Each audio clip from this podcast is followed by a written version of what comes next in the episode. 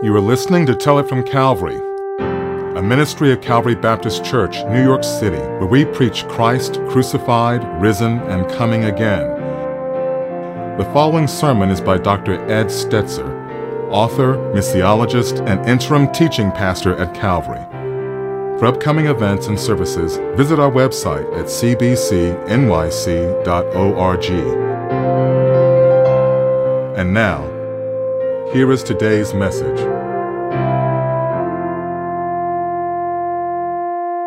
Hey, everybody, Ed Stetzer here, and so looking forward to sharing God's Word today with you. You may notice that our backdrop is now in line with the color palette that is Calvary, and thankful to Mick for all of his help to make that magic happen. And uh, he actually told me not to mention that, but I did anyway. If this made it through, that means he didn't edit it out. But anyway, so glad to be able to share, continuing through the book of Philippians, looking at God's word. We're looking specifically here at Philippians chapter 2, verses uh, 3 and 4, where you may notice we kind of slowed down, and there's a reason for that. There's a lot of important content to cover here, and I want to make sure we don't miss it. So let's look at Philippians chapter 2, beginning at verse 3. Here's, I'll read it. It says, Do nothing from selfish ambition or conceit but in humility count others more significant than yourselves. Let each of you look not only out for your own interests, but also to the interests of others. Okay, so uh, this passage here is a uh, lead up to what starts in the next few verses, which is going to be stunning. We're going to really have a great time looking at the theology of this passage. But to, to do that, to get there, we want to start by seeing and not missing what's going on leading up to that. We know that in Philippians chapter 2, uh, we, we're going to talk about the kenosis. Sean was concerned that I made sure I defined and described that. And kenosis is the emptying. How did Jesus empty himself? What does that look like? And so, and he's right. I want to make sure we get that that's coming. We're going to really go theologically in depth there.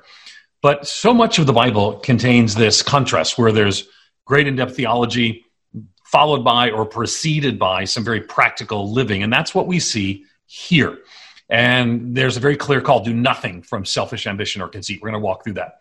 Now, we just recently went through and remembered uh, 9 11, and I recently was rereading about uh, Rick Rescorla. And some of you know the name. He was, he's got a war history background, platoon leader in Vietnam. Uh, by the time he was working in Manhattan, he was a 62 year old security guard for Morgan Stanley in the second tower on September 11th and he had worried about a possible attack. He actually wanted the company to move out of the building.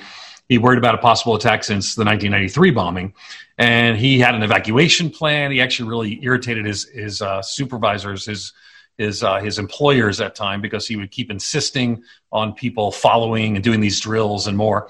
So um, he took a megaphone right after well after 9/11 and after the striking the second tower and began evacuating employees. The Washington Post put it this way, quote, Morgan Stanley lost only six of its 2,700 employees in the South Tower on September 11th, an isolated miracle among the carnage. Amid company officials say Rescorla um, deserve, and company officials say Rescorla deserves most of the credit. He drew up the evacuation plan. He's hustled his colleagues to safety, and then he apparently went back in the inferno to search for stragglers. And some of you know the story. He actually died when the building collapsed trying to rescue others. So we hear things like that and we are rightfully amazed and we honor their memory. There's he's actually he was British and there's actually a, a little statue, a little monument in in at his home. I think it was in Cornwall in the UK, and of course been honored in many of. There's a documentary and everything else.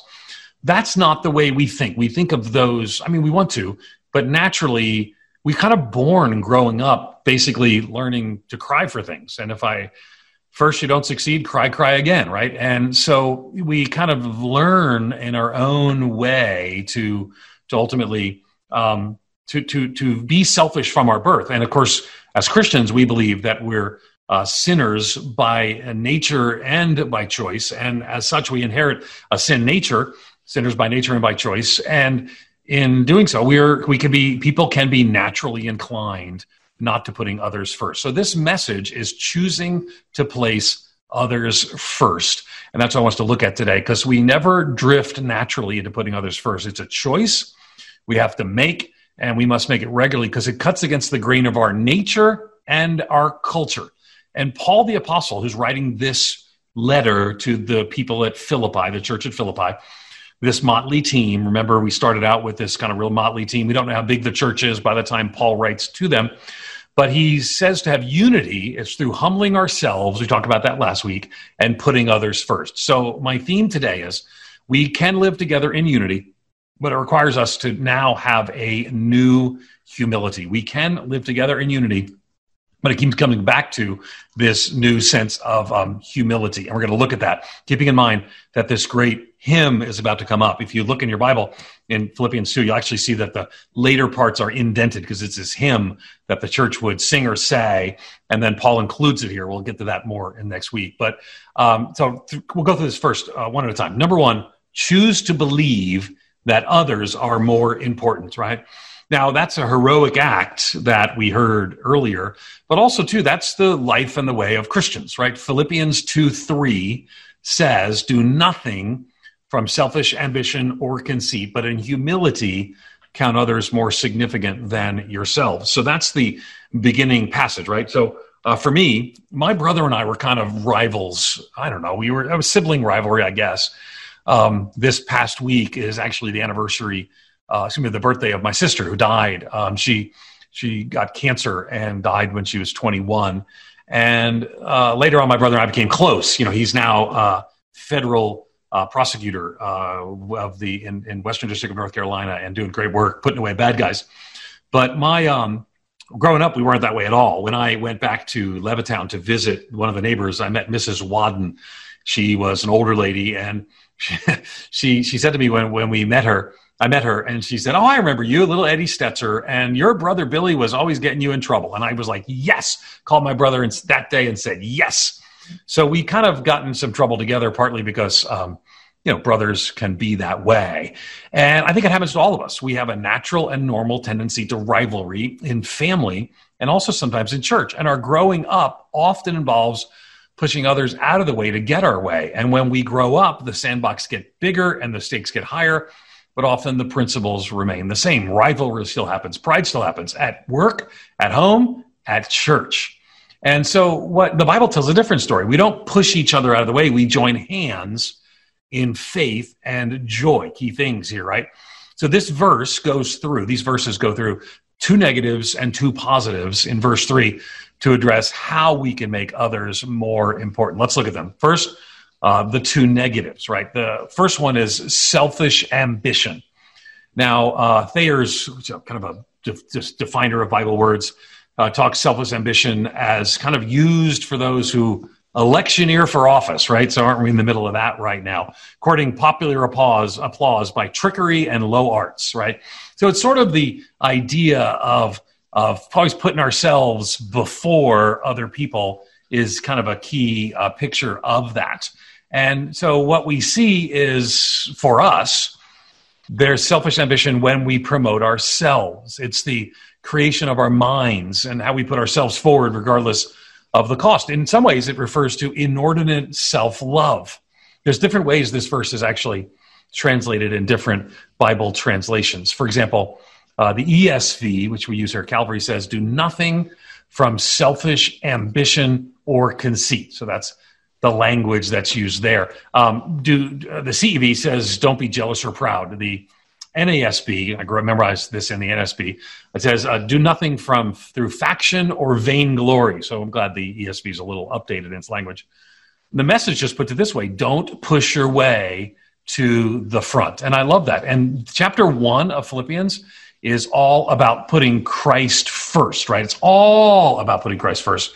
And whereas in chapter two in Philippians, it's about others next, right? So it's Christ first, others next. Put others before yourself, which I will tell you would be a wonderful, beautiful thing for us as followers of Jesus to actually think about what it might look like to put others consistently first, to actually make that a priority, to put others consistently first. And, and again, so we see that clearly laid out in the scripture text. So, first is the idea, two others more important, two negative, selfish ambition. And then second is conceit, is conceit. And conceit is vainglory, is uh, how it's defined in uh, or translated even in the NASB. And so, but the idea of this conceit is um, it kind of means empty pride, and we willing willing to fight to prove that um, that someone is right, willing to fight to prove that someone is right, and it's this pride that comes in with this selfish ambition. It's the creation of our hearts, right? That we put others first, uh, regardless of the cost, because we're better and uh, and better than everyone and everything else. Now, we see this in uh, Third John one nine, which just specifically mentioned kind of an obscure figure in the Bible, but it says of him who likes to put himself first. And I think that's a key phrase for all of us to hear who likes to put himself first. That should not be the description of any of us. Now, I know that immediately many of us would be saying, well, that's not me. That's not how I am. But what I want you to say, what I want you to hear is, is actually that's a lot of us um, but we do it in less obvious ways. When I was a little baby, I'd cry for getting my way. Here, I might really want my way. For example, it might be really important to me that something that's not a biblical command, but something that's a preference in church has to be done. It has to be done this way. Maybe it's the kind of songs that I like to sing. Maybe it's kind of maybe it's how the ushers are supposed to work, or maybe it's how the uh, business meetings should go. And and I will scra- slowly and not always graciously uh, seek to put myself or ourselves first. And I, I, think ultimately that's what Paul's warning against here, right? And in first and third John, we see the same thing. So again, the term applies to selfish ambition for personal goals. And then the second is for personal glory. They go hand in hand. We call it um, prideful promotion, right? Happens individually, but also in the church. And I got to tell you, I've been in churches where we actually see um, uh, a, a, connection. Like people argue between services. Uh, we at one church had a traditional service and a contemporary service, and people would sometimes argue about which was better between the services. Um, and and and the sense was that you know it's it's you got to see it this way or see it that way.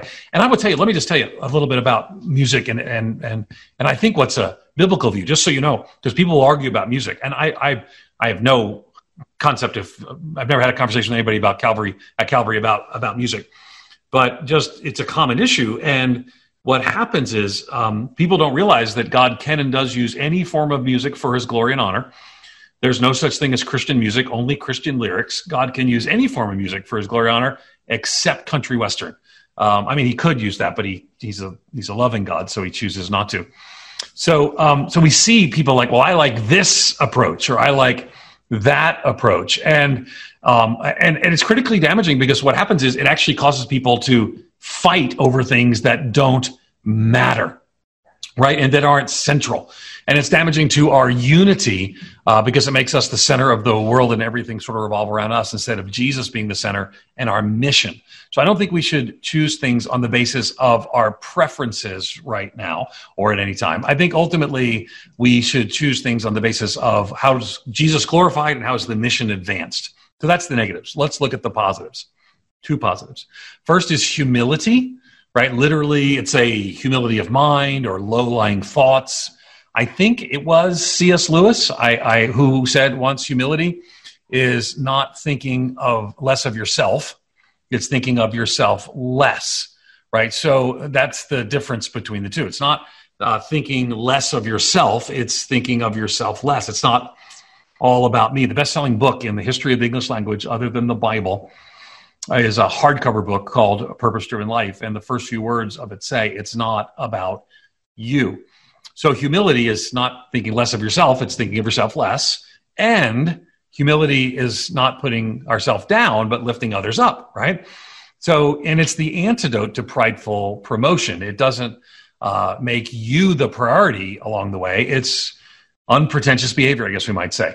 It's interesting. John Wesley said this. People debate this. Um, John Wesley said that neither the Romans nor the Greeks had a term for humility because the concept was abhorrent to them. Well, probably, and they said in later, he would say in later centuries, pagan writers used the term in a derogatory way of Christians because they believe humility marked weakness. And but here, and probably that's not 100% true, but but um, one Bible commentator puts it this way: Melick it says before the New Testament era, era, the word humility had a negative connotation. It was frequently employed, and especially so, to describe the mentality of a slave, conveyed the idea of being base, unfit, shabby, mean, of no account. So, humility could not have been regarded by the pagan as a virtue to be sought after. So, this is really very countercultural. Remember, we talked about the church, Calvary being a, a biblically faithful, culturally relevant counterculture for the kingdom. One way where counterculture is, is we put ourselves first in culture we put others first in the body of Christ. And I will tell you, this is um, often, you know, the, you know, for those of us who kind of think of ourselves as New Yorkers, kind of grew up in that context. You know, I, I go to the Midwest and, and I'm a little um, aggressive sometimes for Midwesterners. And um, sometimes they'll say, that's your New Yorker, right? My, my, this week, one of my team, the kind of the guy who our managing director of the Wheaton College Billy Graham Center, he said, I just have to remember sometimes that you're from New York. And I thought to myself, the people at Calvary would understand me. But I do think there's a sense that even in any place that is filled with people who are working hard or trying to accomplish things, they can get a sense of pride that is uh, the opposite of what the Christian, and don't, don't misunderstand, there's a godly ambition there's a desire to make a difference, right? There's desire to make an impact, desire to better ourselves and provide for our families. That doesn't uh, remove humility, but again, humility is we following this passage putting Jesus first, Philippians one, uh, putting others second, Philippians two. And one of the things we found even in business, right? Think about things like uh, Jim Collins' Good to Great, when he talked about the type of leader that's a level five leader. A level five leader is actually someone who has. He talks about this this uh, paradoxical mix, but of will, but also of this uh, not about him or herself, putting others first and more. So humility is an is a is a virtue that the world knows it needs, but Jesus calls his people to.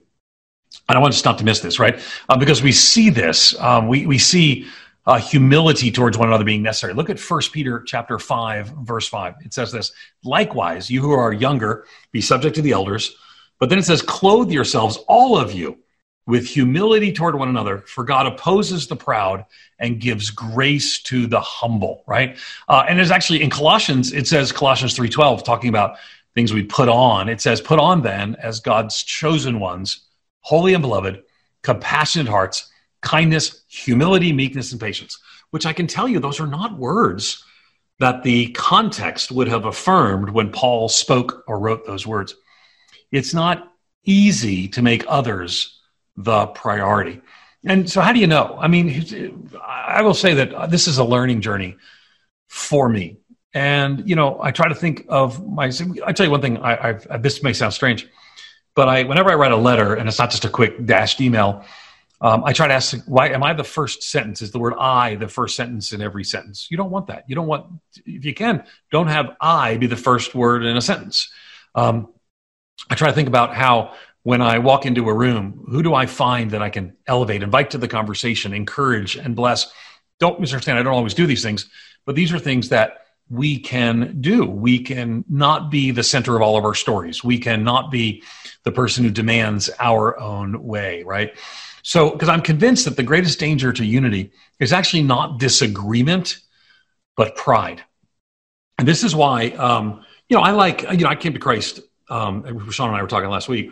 I came to Christ in the like Sean did in the late seventies, and so my musical choices probably would reflect the great seventies, uh, the, the, great worship of the late seventies. You know, uh, "Do Lord, Oh Do Lord, Oh Do Remember Me." Probably not that one, but you know, I could sing uh, Jack Hayford's "Majesty" all day long and twice on Sunday, and that would be my preference. If I could pick a worship service, it would be Keith Green and some Jack Hayford and a hymn or two. And um, but the reality is, is um, that's not ultimately my preference is not the key issue for deciding anything in my life, I hope, or in the church and more.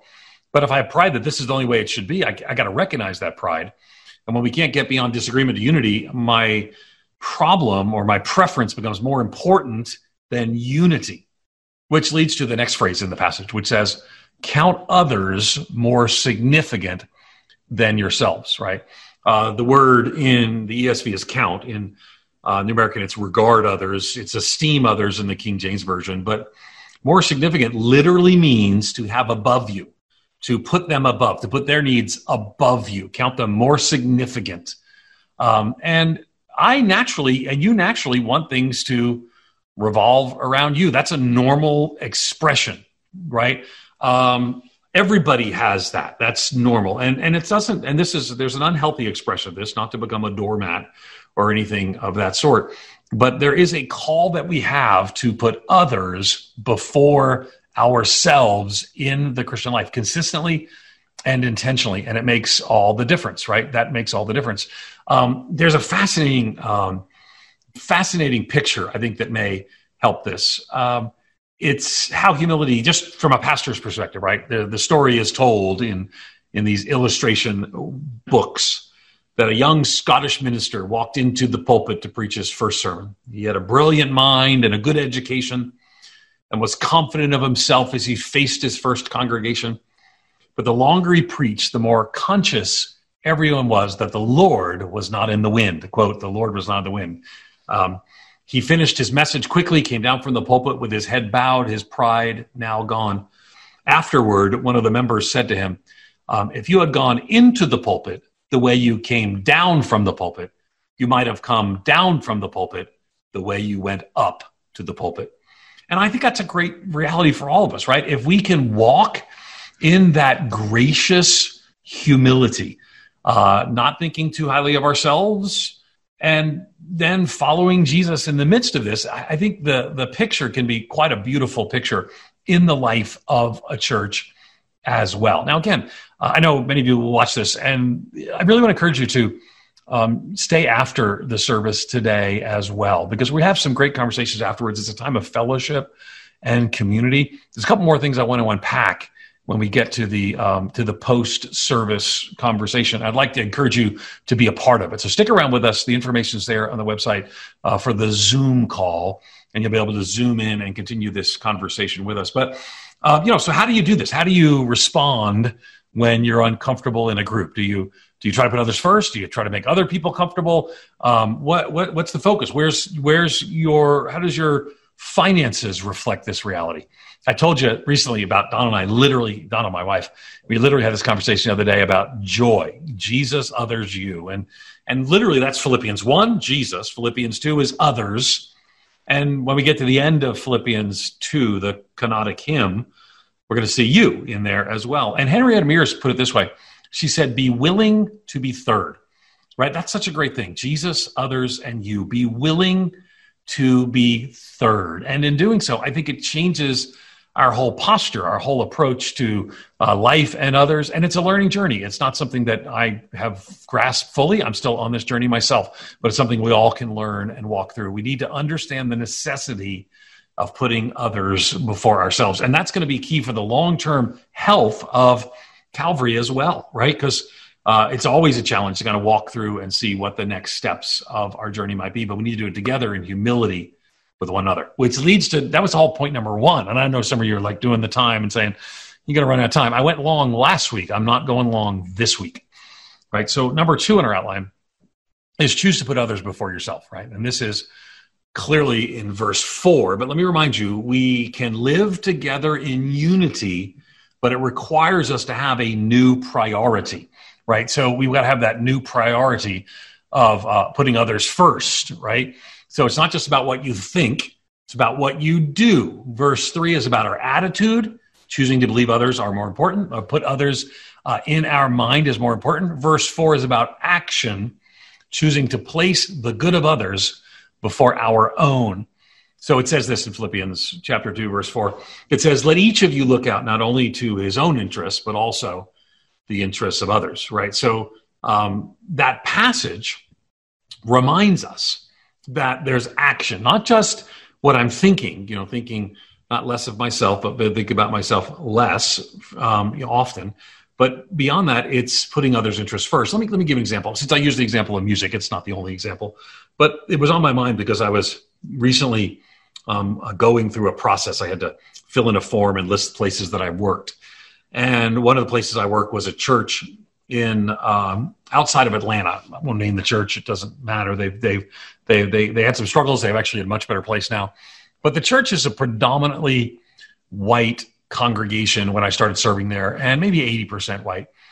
And the the community, one of the things that's happened in Atlanta and a lot of uh, like like New York and other places, um, in, in, a lot of cities, in Chicago, for example, um, and in Detroit and places like that, uh, oftentimes the poor are in the uh, inner city, and but in Atlanta, in some ways, um, like other cities, the inner city, the middle, the, the, the core of the city, has actually become more and more affluent and pushed out people. And and in some cases, not all cases, but in some cases, African American community was um, was moved out as neighborhoods became gentrified.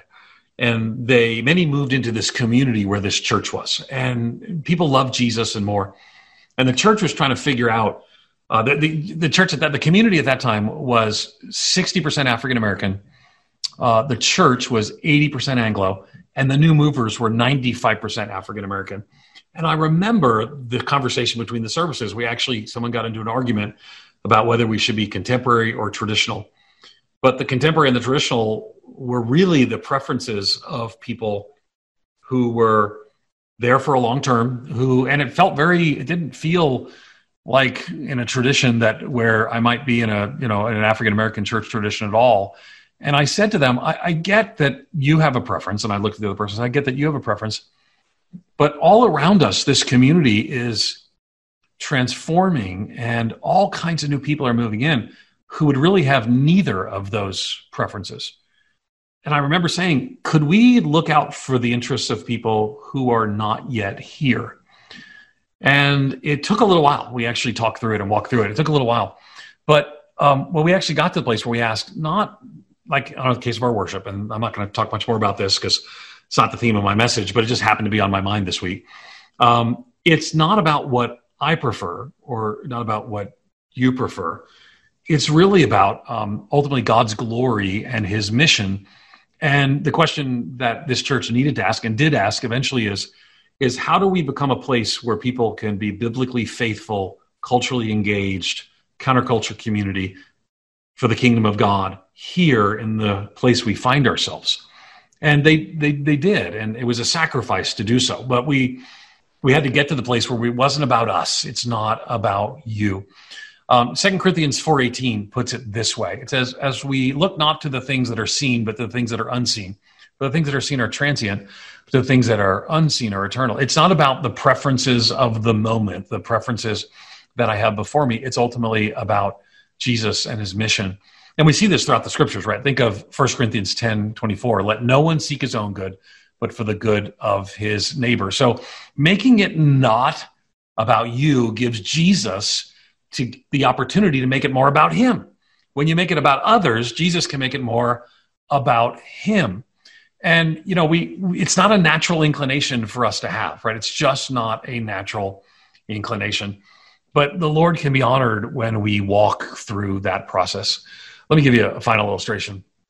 A nursing student tells the story. She said, During my second month of nursing school, our professor gave us a pop quiz. I was a conscientious student who had breezed through the questions until I read the last one. What is the first name of the woman who cleans the school? Surely, she writes, this was some kind of joke. I had seen the cleaning woman several times. She was tall, dark haired, in her 50s, but why would I know her name? How would I know her name? I handed in my paper, leaving the last question blank. Before class ended, one student asked if the last question would count towards our quiz grade. Absolutely, said the professor. In your careers, you'll meet many people. All are significant. They deserve your attention and your care, even if all you do is smile and say hello.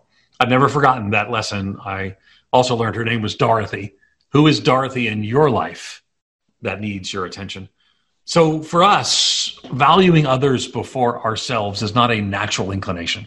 It's not about me. It's not about my rights. It's not about my preferences. It's not about getting my way. It's not about my reputation. It's about Jesus, Philippians 1.